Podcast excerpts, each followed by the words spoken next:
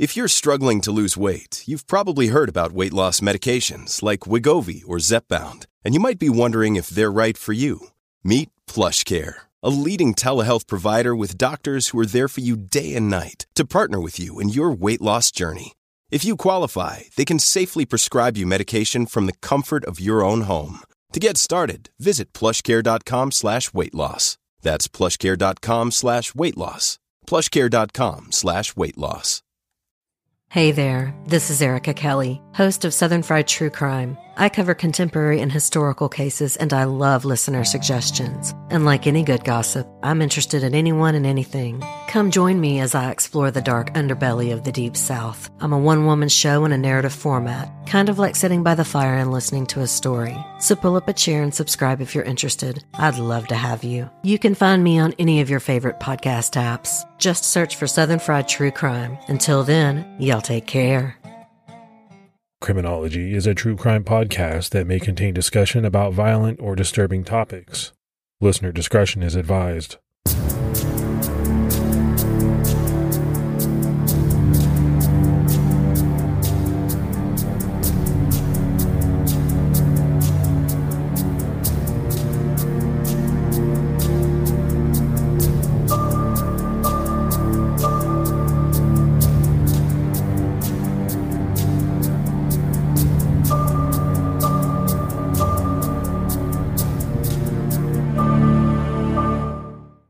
Hello, everyone, and welcome to episode 178 of the Criminology Podcast. I'm Mike Ferguson. And this is Mike Morford. Mr. Mike Morford, what is going on with you, brother? Not too much. Been uh, a little bit busy with the, the fake Zodiac news that came out uh, yesterday. And you and I talked a little bit about that before we started recording. So that sort of took up part of my day. And uh, a lot of people were talking about it. What's new with you?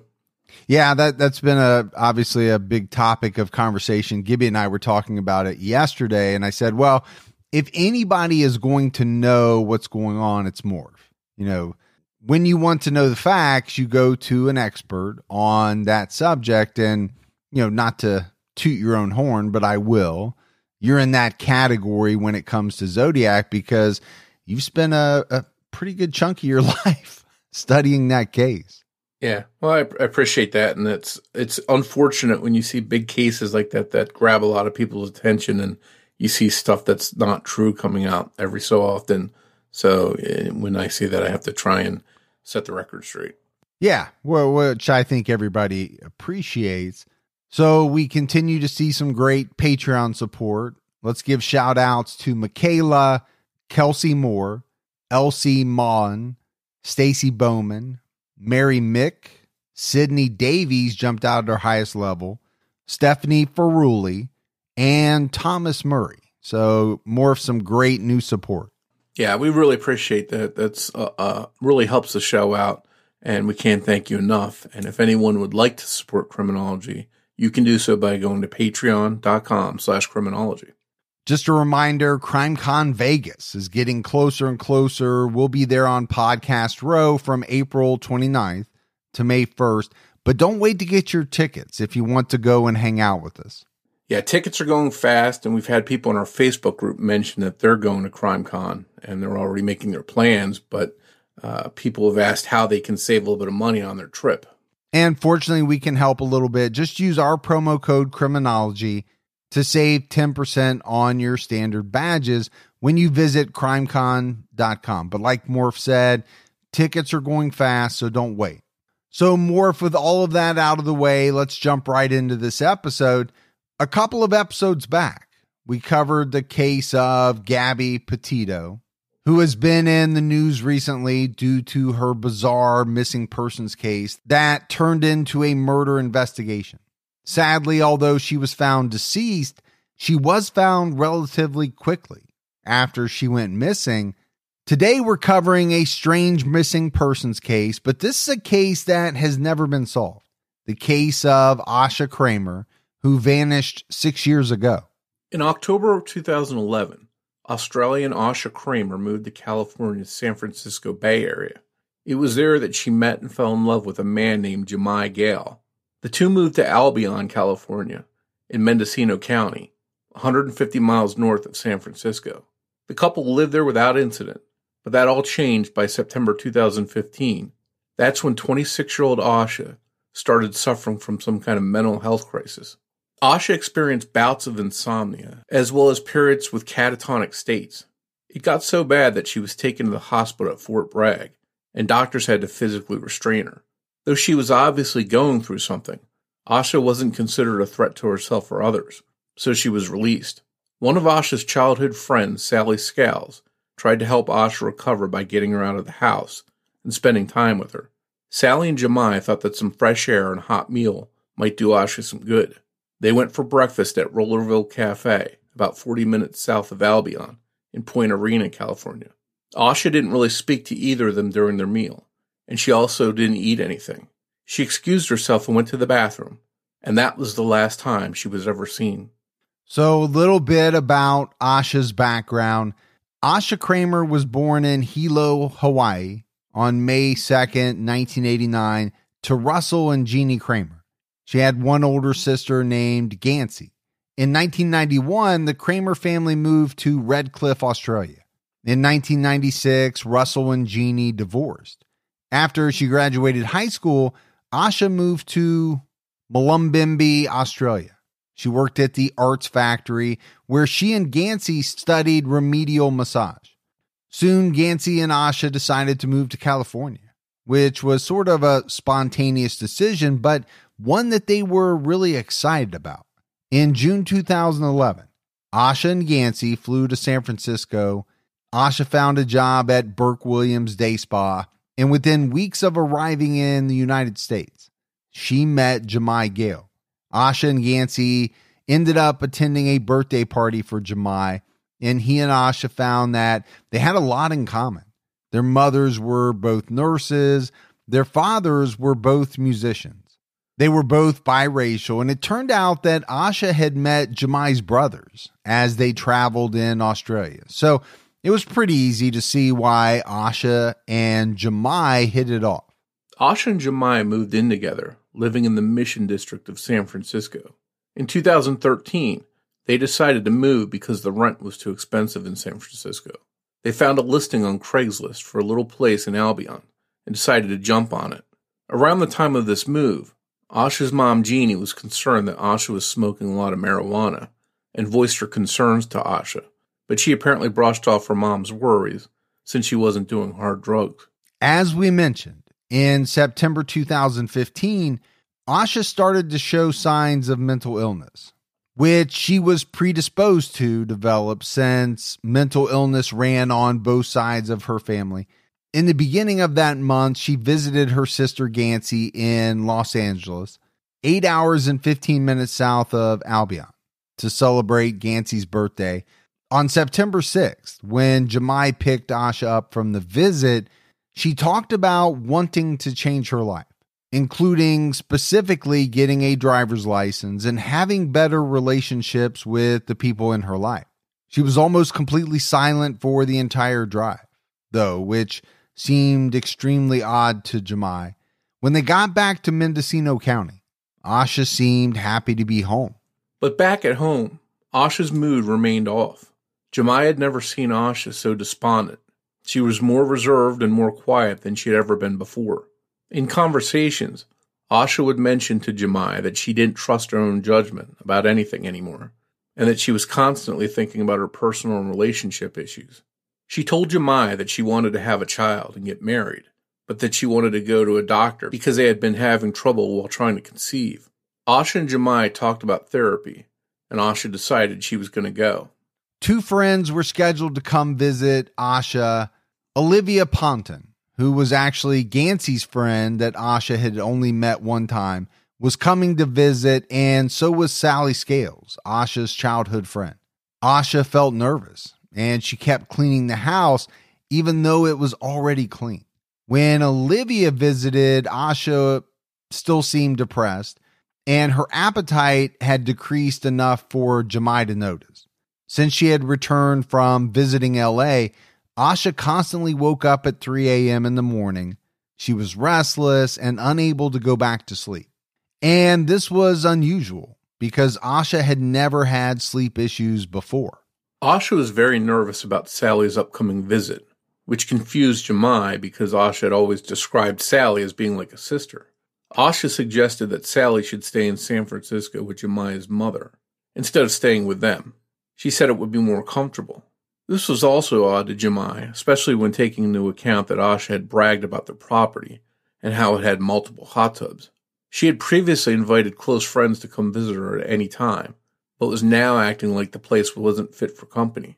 Jemai never really figured out why Asha didn't want Sally to stay with them. On September 16th, Jemai drove Asha to pick Sally up from San Francisco International Airport. The three had dinner at Jemai's mother's house. That evening, he talked with his mother about Asha's depression and asked that she try to talk to Asha about it.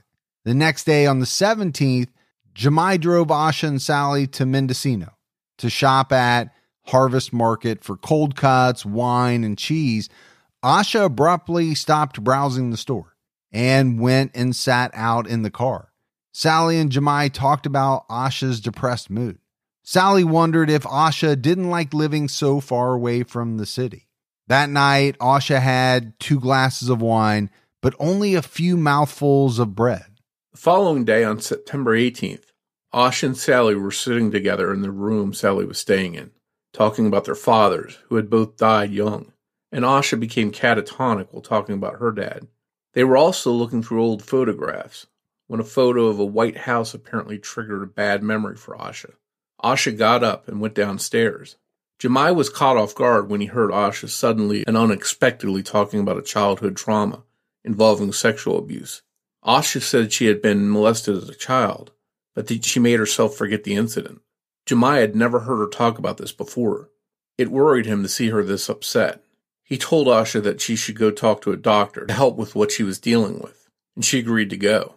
Since it was a Friday, it would be hard to get an appointment before the weekend.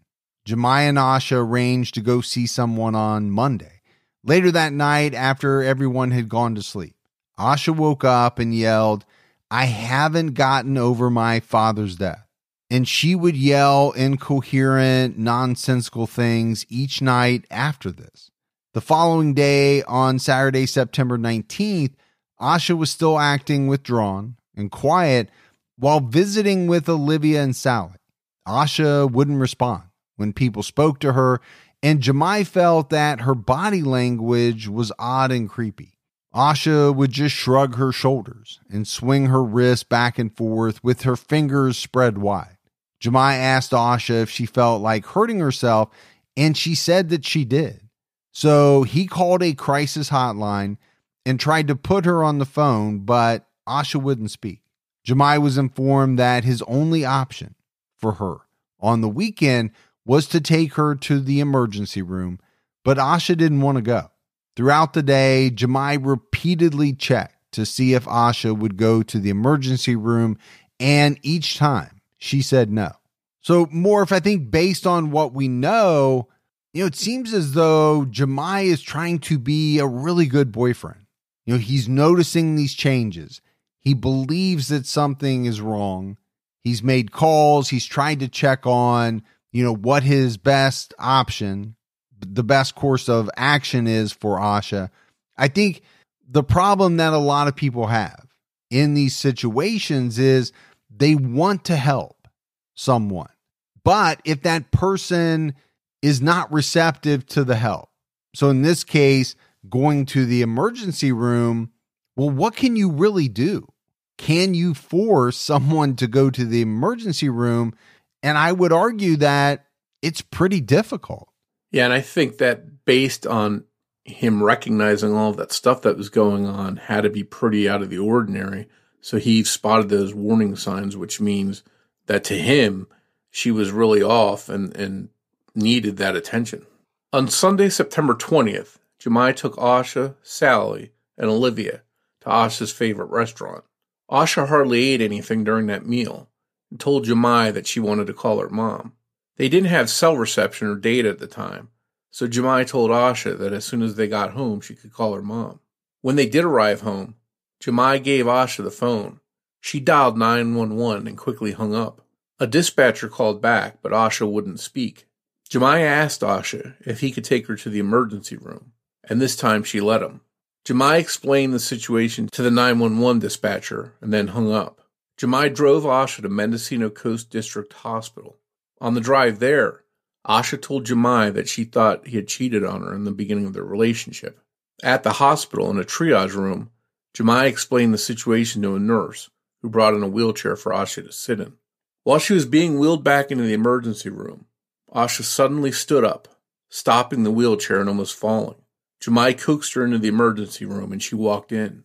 Just a few steps into the emergency room, Asha got very agitated and she started to back out into the nurse's station while Jemai tried to tell a doctor about the situation and what Asha had been experiencing, including her recent behavior. Asha ran out of the emergency room. Jemai couldn't convince her to go back inside, and she wouldn't let him touch her either. So, on the instruction of a nurse, he called 911 and followed her. Jemai saw Asha try to get into a car occupied by a family they didn't know, but the family drove away quickly. Another man saw Asha and pulled over to talk to her, and she pulled at his door handle to try to get in. But when he saw Jemai coming, he drove off. A police officer with the Fort Bragg Police Department responded to the chaotic scene, and after Jemai explained the situation, the officer tried to question Asha, but she would not or could not respond to any of the officer's questions. The officer made the decision to take Asha in on a 5150 hold, which in California is the code that allows a person to be placed into psychiatric care on an involuntary hold if they are a danger to themselves or others. The officer handcuffed Asha and took her to the hospital in the back of his squad car, with Jemai sitting next to her. At the hospital, three staff members, a paramedic, and two officers had to restrain Asha. The doctors asked Jemai for Asha's mental health history, and he told them that some of her family had manic episodes as well. The doctor asked Asha if she was seeing things or hearing things, and she responded saying that she wasn't hallucinating. The doctor privately told Jemai that he believed Asha was experiencing a psychosis and a manic bipolar episode. Asha voluntarily gave a urine sample, and an orderly noticed that it was cloudy and orange, which could indicate a urinary tract infection. Asha repeatedly tried to leave, but the orderly kept telling her to sit down, and she would for a bit. A psychiatric social worker finally arrived and asked if Asha was planning to hurt herself. Jemai informed the social worker that just before this social worker came into the room, he had asked Asha if she was planning on hurting herself, and Asha reached for a piece of nylon rope hanging from the ceiling, and he felt as if it was something the social worker should know about. Asha then started to ramble. I killed Joy, and Eddie killed Joy. Jemai chimed in, telling the social worker that Eddie was their neighbor, Laurel Eddie Pratt, and his girlfriend was Joy May Taylor, and that they were both at home, safe and unharmed. While the social worker completed paperwork, Asha started reaching for the nylon rope again. When it was time for Asha to sign the document the social worker had filled out, she simply scribbled all over the paper. Jemai was shocked and horrified at Asha's actions and behavior, and it was obvious to him that Asha was in no shape to be released. The social worker talked to Asha about two suicidal patients he had evaluated that day, as if to scare her about the people who would be in the psychiatric ward with her, and he asked her if she wanted to visit a psychiatric facility or get released from the 5150 hold. Asha responded, saying she didn't want to be lonely. The social worker asked an emergency room doctor to authorize a drug called Ativan for Asha, but the doctor, for some reason, refused to prescribe it to Asha. A nurse came into the room and gave Jemai Asha's discharge paperwork. At this point, she had not actually been evaluated, and she hadn't received any kind of treatment yet, but she was being released from 5150 hold. And Morph, if this was, you know, part of the story that really kind of stood out to me you have a young woman who is obviously experiencing something. Exactly what it is, I don't know. I'm not a doctor, I'm not a mental health professional, but you know, just based on everything we've talked about, I don't think there's any doubt that she's experiencing something that at the very least she needs help with for a police officer to take someone in on a 5150 hold. Obviously, that police officer saw something pretty alarming, but then it's as if she's released without really being treated at all. I, I just didn't understand it. Yeah, and I think it, it must have been very difficult for Jemai too, because as much as he cared for her and wanted to take care of her, I think having to deal with this uh, and you're not a professional and don't know how to handle or treat it or uh, go about making sure that she's okay, it just seems like a very stressful situation for him to have to go through to try and help her. Well, you know, and, and as a boyfriend, it really seems to me as though he was trying hard. You know, obviously he recognized that her behavior was off, it was odd for her, and he seemed as though he was trying everything. But again, he's not a professional. He doesn't know exactly what to do. But I think you can see that he cared for her and he definitely wanted her to get help. Yeah, it doesn't seem like a case where he just threw his hands up and said, "Okay, I'm I'm done with this," and just sort of ignored what was going on. He put in effort to try and see that she got some kind of help. It seems like. Yeah, absolutely. I'm I'm not seeing a neglectful boyfriend here at all. On the drive home, Asha told Jemai that she had cheated on him and had sex with one of his friends. She also started saying once again that she killed Joy. At one point, she tried to jump out of the car while they were on Middle Ridge Road, a very dark and rural road. Needless to say, this was a very hectic and stressful ride home for Jemai. And things didn't improve when the two of them got home. Jemai offered Asha Tylenol PM to help her sleep, but she grabbed the whole bottle as though she wanted to take them all, and Jemai had to take the bottle away from her. While Jemai was cooking dinner, Asha reached into a drawer and grabbed a knife. Eddie, the neighbor that was dating Joy, that Asha had been talking about having killed, came over and smoked a cigarette and tried to talk with Asha to help her feel better, but it didn't seem to help. And Asha did not improve as the night went on. Asha wouldn't change into her pajamas or go to sleep, and Jemai ended up staying up with her all night. A few times she went out and started her car, even though she didn't have a license to drive. Jemai went outside to check on her and found her holding a candle using it to burn a piece of paper. She turned the flame toward him, and Jemai got upset. Sally came down, and she and Jemai tried to give Asha food, chocolate, some water, anything to try to help her feel better, but she threw all of it down. On September 21st, Jemai called his mom and asked her to talk to Asha. He was desperate for any kind of help. When Jemai's mother spoke to Asha, Asha sounded upbeat but Jemai felt she was only faking a happy tone of voice as she lied to his mother, claiming that the hospital had given her medication. Jemai took the phone and told his mom the truth about the situation, and she agreed that Asha needed some sort of medication immediately. Jemai made a protein shake for Asha since she hadn't eaten much in days, but as she took a sip of it, she gave him a nasty cold stare before spitting it out. As Jemai cleaned up the mess, Asha slipped outside. When Jemai realized that Asha was gone, he raced outside and found her jacket in the middle of the street. He searched the house and the yard, but he couldn't find her. Jemai and Sally hopped in the car to search for Asha and finally found her walking on Middle Ridge Road. They placed Asha in the car and headed home. Just after they returned home, Asha disappeared again. And this time, Jemai found her standing behind a tree, watching them searching for her. Sally was clearly irritated by her friend's bizarre behavior, and Jemai sensed it. So he suggested that he and Asha should walk their dogs, but Asha didn't want to. Instead, they sat on the porch. Jemai finally got Asha to talk, and he asked her why she kept running away, and she told him that she wanted to kill herself. Then she turned around and quickly ran away from him.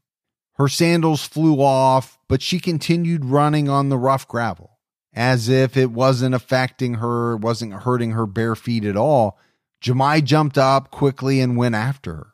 A while later, Asha came barreling back into the house out of breath, telling Sally and Olivia, who had come over for a visit, that she had just felt like running, running on a jagged gravel road with bare feet. Jemai came in behind her. Sally suggested to Jemai that they should take a drive down the coast to help calm Asha, and Jemai remembered that Asha liked to sleep in the car a lot. He decided that a drive was a good idea and figured they'd go to the clinic as soon as they returned. While Jemai was pulling away from their home, Eddie stopped to talk to them, telling Jemai, Do not let her out of your sight. Jemai, Asha, and Sally headed south on Highway 1. It was morning, so they stopped for breakfast, hoping that Asha would eat something with their usual morning coffee. They stopped near the Point Arena Lighthouse and dined at the Rollerville Cafe. Sally talked with the waitress, but Asha didn't say anything except to order. She also didn't eat the food when it arrived at the table. At some point during their meal, an Alaskan fisherman came over and talked to them about fishing in the Arctic, and Asha started laughing very strangely. Like she was laughing and crying at the same time. When they were done eating, Sally asked a waitress where the restroom was, and when she opened the door of the restaurant to go around to the bathroom, Asha told Jemai that she was going to the bathroom too. This was sometime between 10:30 and 11 a.m. when Asha walked out the side door of the Rollerville Cafe. Thinking that Asha and Sally were in the restroom together, Jemai went out to the car. And while he was sitting there by himself, he remembered Eddie's warning don't let her out of your sight. So he decided to go back to the restaurant to check on her when he saw Sally walking to the car alone. Jemai frantically asked Sally where Asha was, and Sally said that she never saw Asha after she went to the bathroom. The two tried to calmly assess the situation and confirmed with each other that Asha wasn't wearing shoes, so they didn't think she could have gone far. They found her jacket on the ground on the road that leads to the Point Arena Lighthouse. Jemai and Sally searched the area near the restaurant, including the streets, the fields, and the forested areas, for almost three hours. Sally was getting tired, so she bought a coffee at the Rollerville Cafe before they headed back to Albion. The restaurant was close to Highway 1, so it was possible that Asha could have walked out of the Rollerville Cafe and straight to the highway, where she hitchhiked a ride north to her home in Albion. When Jemai and Sally arrived home, Asha wasn't there. Isn't it amazing that we live in a world where you can get anything you need when you need it right to your door? With DoorDash, you can get pretty much anything. And whether you're sick and you don't feel like getting out of the house, DoorDash has you covered. Maybe you're at a party and you run out of alcohol or ice or something like that, but you want to keep that party going. You need a little assist. DoorDash has you covered. Sometimes my wife and I, we just don't feel like making dinner. We're tired we want to watch a show, that's when we hit DoorDash. DoorDash makes it easy to get the food that you want without all of the hassle. And I'm always amazed when I go on DoorDash by the selection. You know, whether you're in the mood for fast food or something a little fancy, maybe a nice steak. I know around me, they have just about everything. The hardest part for my wife and I is deciding on what we both want. That's the only trouble we ever have. DoorDash, your door to more. Download the DoorDash app now to get almost anything delivered. Must be 21 and over to order alcohol. Drink responsibly. Alcohol available only in select markets. Hey folks, we want to introduce you to the game June's Journey. If you haven't played this, you don't know what you're missing, it's so much fun. For you amateur sleuths, it really brings out the inner detective because it's all about finding clues and solving mysteries. You get to play as June Parker and search for hidden clues to uncover the mystery of her sister's murder. You have to use your observation skills, solve mind teasing mysteries. I love the graphics on this game. I love the hidden object aspect of it. It's full of mystery, danger, and even romance. You can even customize your very own luxurious estate island. And you can chat and play with or against other players by joining a detective club. You'll even get the chance to play in a detective league to put your skills to the test. So, you know, escape reality and immerse yourself in the world of June Parker while you travel back to the glamorous 1920. I've been playing this game for a couple of years now, and it's a great escape from everything that goes into putting out the podcast. Discover your inner detective when you download June's Journey for free today on iOS and Android. Sally stayed at the house in Albion to wait for Asha in case she came home and Jemai headed back down to Point Arena to search for her. On his way, he called 911 to report Asha missing. Jemai parked at the Point Arena Lighthouse, and for around two hours, he searched between the Point Arena Lighthouse and the Rollerville Cafe. A Mendocino County Sheriff's deputy was also searching the area for Asha after Jemai's 911 call, but there was no sign of Asha anywhere. There was also nothing to point out which way she had headed once she walked out of the side door of the Rollerville Cafe. After Jemai returned to Albion, and Sally confirmed that Asha had still not come home. He used the Find My Phone app and saw that Asha's phone was near their property somewhere, but they were unable to find it. On September 23rd, two days after Asha disappeared, Jemai found her iPhone in some bushes on their property, but he believed that Asha had dropped it there before she vanished. A dishwasher at the Rollerville Cafe came forward and stated that he believed he saw Asha talking on her cell phone on the day she went missing. So I think more based on that, there's only two options. Either this dishwasher was mistaken or somehow Asha returned to the property with her phone where it was found two days after she vanished. Now, what's unclear is whether the police ever checked the phone for evidence or clues. We just don't have that information. Yeah, I think that two day period had to be unbelievably stressful and hectic for Jemai to have to wonder where Asha's at and what's going on with her, if she's safe, and then to find her phone two days later, right close to your home, I, I think that only raised more questions and maybe had him wondering when and how that phone got there. And maybe in his mind, he was wondering if she had come back home somehow and he had missed her. Well, you know, Morph, you and I, we do a lot of cases. We do a lot of missing persons cases, always stressful, right? When someone in your life goes missing. I think what's a little different about this case is the days leading up to when she disappeared, there were a lot of strange things going on, right? Her behavior was strange, it was odd. So, Jemai and other people in her family were dealing with all of that as well. That had to have been very stressful. And then, obviously, when she disappeared, that's extremely stressful. So, you really feel for Jemai because in a short period of time. You this is a guy who went through a lot and now is dealing with the fact that his girlfriend is missing. Like you said, this cell phone is very mysterious. Yeah, I think they also have a hurdle in the terrain because this sounds like an open area with different bodies of water, fields, things like that. Not lots of people and homes uh, as far as the eye can see. So it seems like there was any number of places between where she vanished and her home that she could have gotten injured or fallen down or hidden. On the night of September 22nd, Asha and Jemai's two dogs got loose and ran away. Asha's German Shepherd never returned, but their other dog did. It's been theorized that Asha returned to Albion, took her dog, and then disappeared. But Jemai believes this is impossible because the neighbors in the area have security cameras that caught Asha's dog running away. So they would have likely caught Asha returning to her home as well. While police were on the lookout for Asha, Jemai continued to search for her as well, creating missing persons flyers with her photo and information on them, and handing them out along Highway 1. Asha's friends and family, Asha's mother and Jemai's mother, all arrived in Albion to search for Asha. Jemai's mom picked up Asha's mom, Jeannie, from the airport in San Francisco, less than 48 hours after Asha had gone missing. They didn't waste any time making plans on how to help in the search for Asha. On September 24th, Eddie, the neighbor, came over and told Jemai that the morning Asha disappeared, before they left for the Rollerville Cafe, he had found Asha trying to get into a trailer on his property.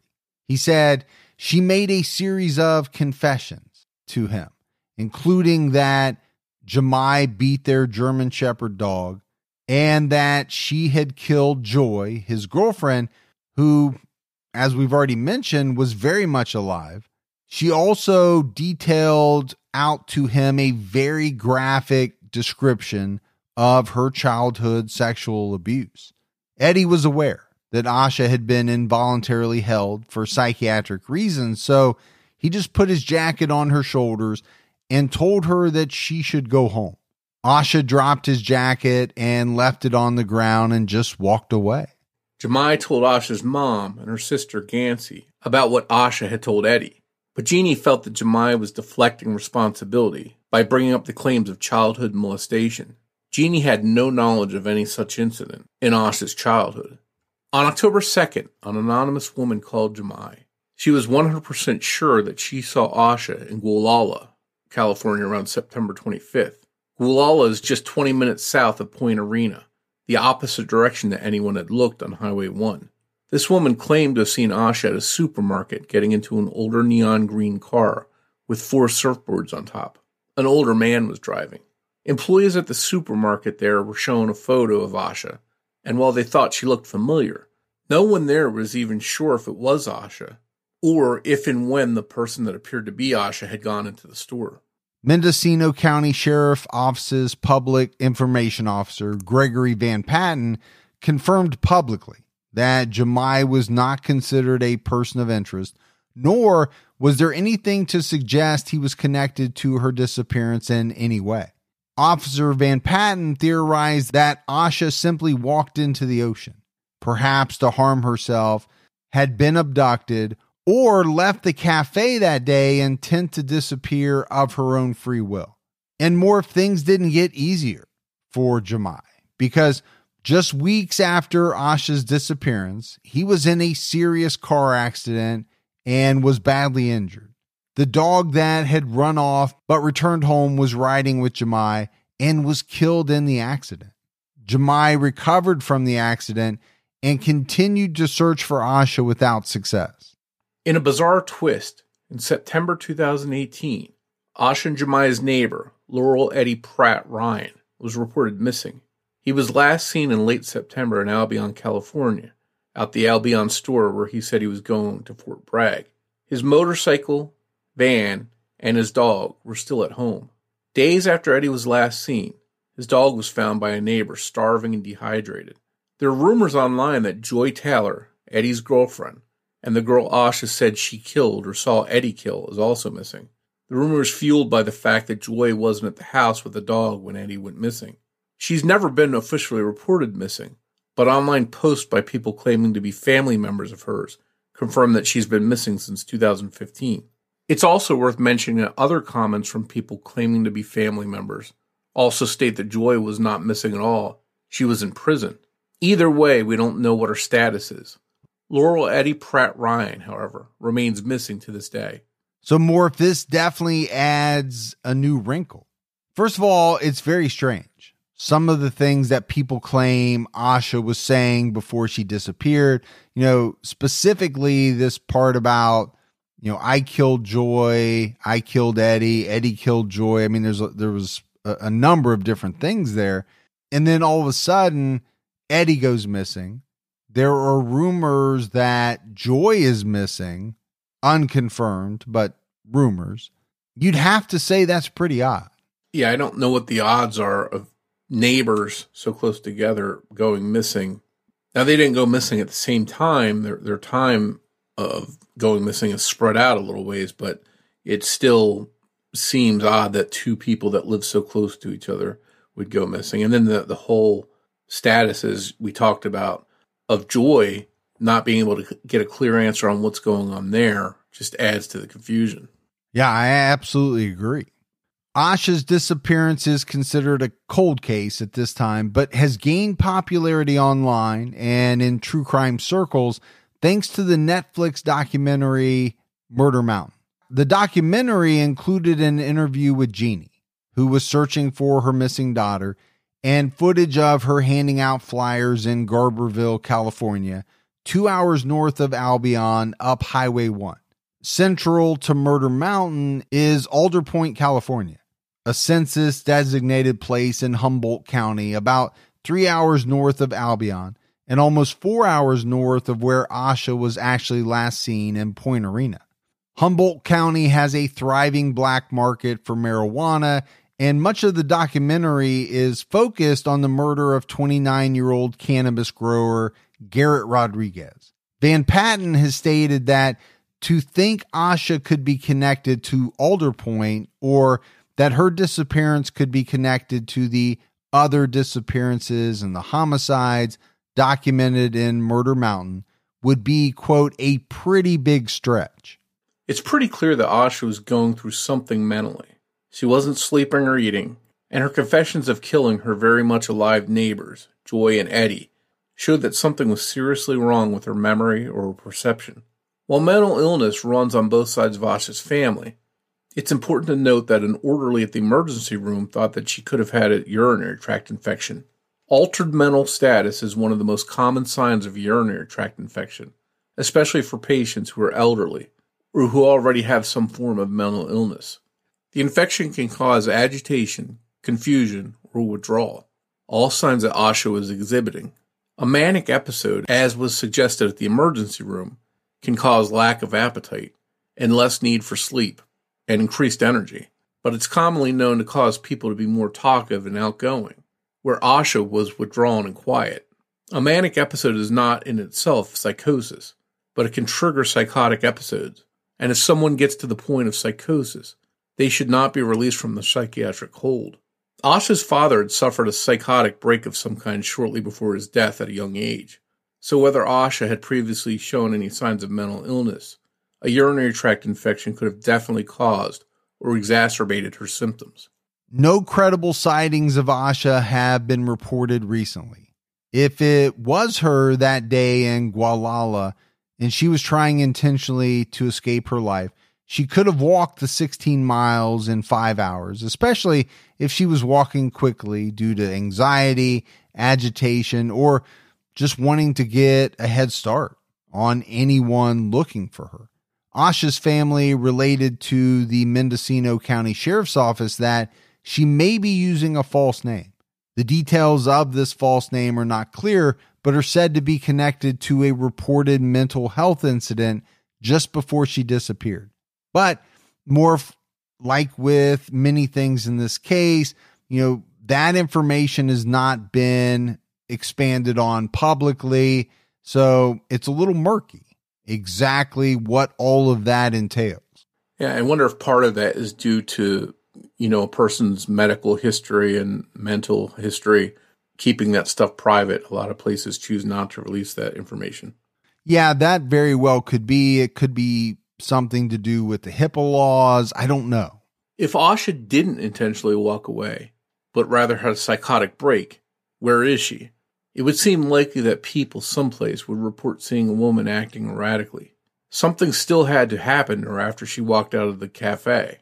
If she harmed herself and took her own life, where is her body? Of course, Asha could have met with foul play as well. Like in so many disappearances and homicides, a lot of people immediately looked at Jemai as a suspect, since he was Asha's boyfriend. It's been reported that the relationship between Jemai and Asha's mom, Jeannie Kreimer, was strained.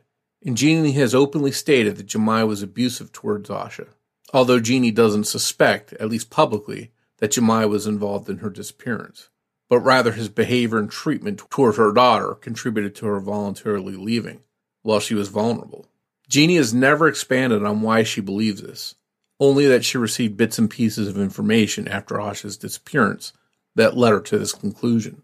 Jemai has always maintained that he was never abusive towards Asha. It seems from all the available info that Jemai was very patient with her and whatever she was going through, encouraging her to get help and taking her for treatment. When she vanished, he searched for her for hours. Jeannie did seem to have suspicions about Asha's cell phone and whether it was her only phone, as well as wondering whether Jemai had deleted anything from the phone. It does seem a little odd that she had an iPhone with the Find My Phone app enabled, but they didn't think to use it until they got back to Albion. And even then, it took a couple of days to find the phone, only for it to be later revealed that it had been lying in the bushes on the property for days. And Morph, I, I kind of understand this. You know, a parent is going to be suspicious when their child vanishes. I, I think that's very natural. You know, I, I'm thinking about this iPhone, the Find My Phone app. You know, would that be the first thing that pops into your head? I don't know because I think, you know, in that situation, you're frantic with worry. So, are you thinking as clearly as you would be if you were not in that situation? My answer would be probably not. And then you know, I've used that before, the Find My Phone. Does it tell you that it's in bushes? No, I don't think it does. I think it it gives you a location, but it it's not like a GPS tracking device where you know can lead you exactly to where it is. From my understanding, from the times that I've used it. Yeah, it can tell me it's it's at you know at my house or around my house. I don't even know that it's that specific sometimes. Sometimes it'll show that I'm at a neighbor's house when I'm not. But so telling me that it it is at my house, well, it's not going to tell me that it's in the seat cushion, right? So I guess that's kind of the point that I'm getting at. Yeah, it's not like there's some kind of beacon that that rings to say, you know, come find me here, and uh, you can walk right up to it.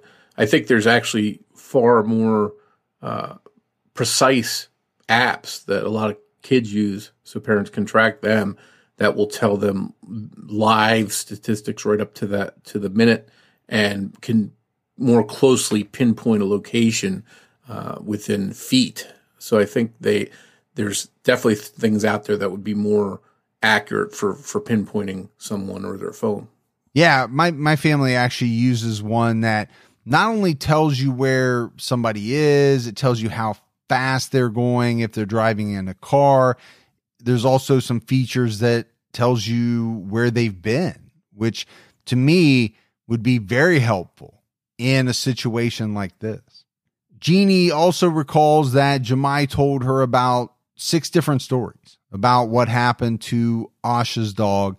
The last reports about her dog online claim that Eddie, the neighbor, ended up with the German Shepherd, but it's unclear why Jemai didn't just get the dog back from him. Jeannie also has voiced frustration that Sally and Jemai's stories don't seem to be consistent. According to the Facebook page, Help Find Asha Kreimer, Asha has been spotted as recently as March 2021 in Ukiah and Upper Lake, California. The woman believed to be Asha has a right sided limp and is often seen in the company of homeless individuals. Again, there's no indication from law enforcement that this is a credible sighting of Asha, but Jeannie Kreimer believes that her daughter, Asha, is alive and living in Lake County, California, east of Mendocino County. At the time of her disappearance, Asha Kreimer was five foot ten, about 135 pounds, with curly, thick brown hair, brown eyes, a gap in her front tooth, and she spoke with a soft Australian accent. She has a tattoo on her right wrist of the red outline of a triangle. If you have any information about the disappearance of Asha Kreimer or her current whereabouts, please contact the Mendocino County Sheriff's Office at 707 463 4611 and be sure to reference case number 2015 23867. Jeannie Kreimer has offered a $5,000 reward for information leading to Asha's return. You can also email Jeannie directly at jeannie.kramer at gmail.com. She and the Help Find Asha Kreimer Facebook page take protecting their tipsters and sources' identities seriously. So, Morph, as we wrap up this episode on Asha Kramer, obviously there's a lot of mystery to her disappearance. I think first off, you have to talk about you know some of the things that were going on with her, some of the behaviors that she was displaying up to the time where she disappeared. There was definitely something going on in her life, whether that was a urinary tract infection that caused confusion or whether she was experiencing some form of mental illness at the time. I keep going back to some of the statements that she reportedly made about killing people, killing her neighbors, when these people were most definitely alive at the time she made the statements. You know, some of the stuff is just so very strange. And, you know, you think about Jemai. Obviously, he went through a lot. I get it. Jeannie has suspicions of him, but it doesn't sound as though the police do. So, assuming he had nothing to do with Asha's disappearance, you know, the guy seemed like a caring boyfriend who was trying to do everything in his power to get her help.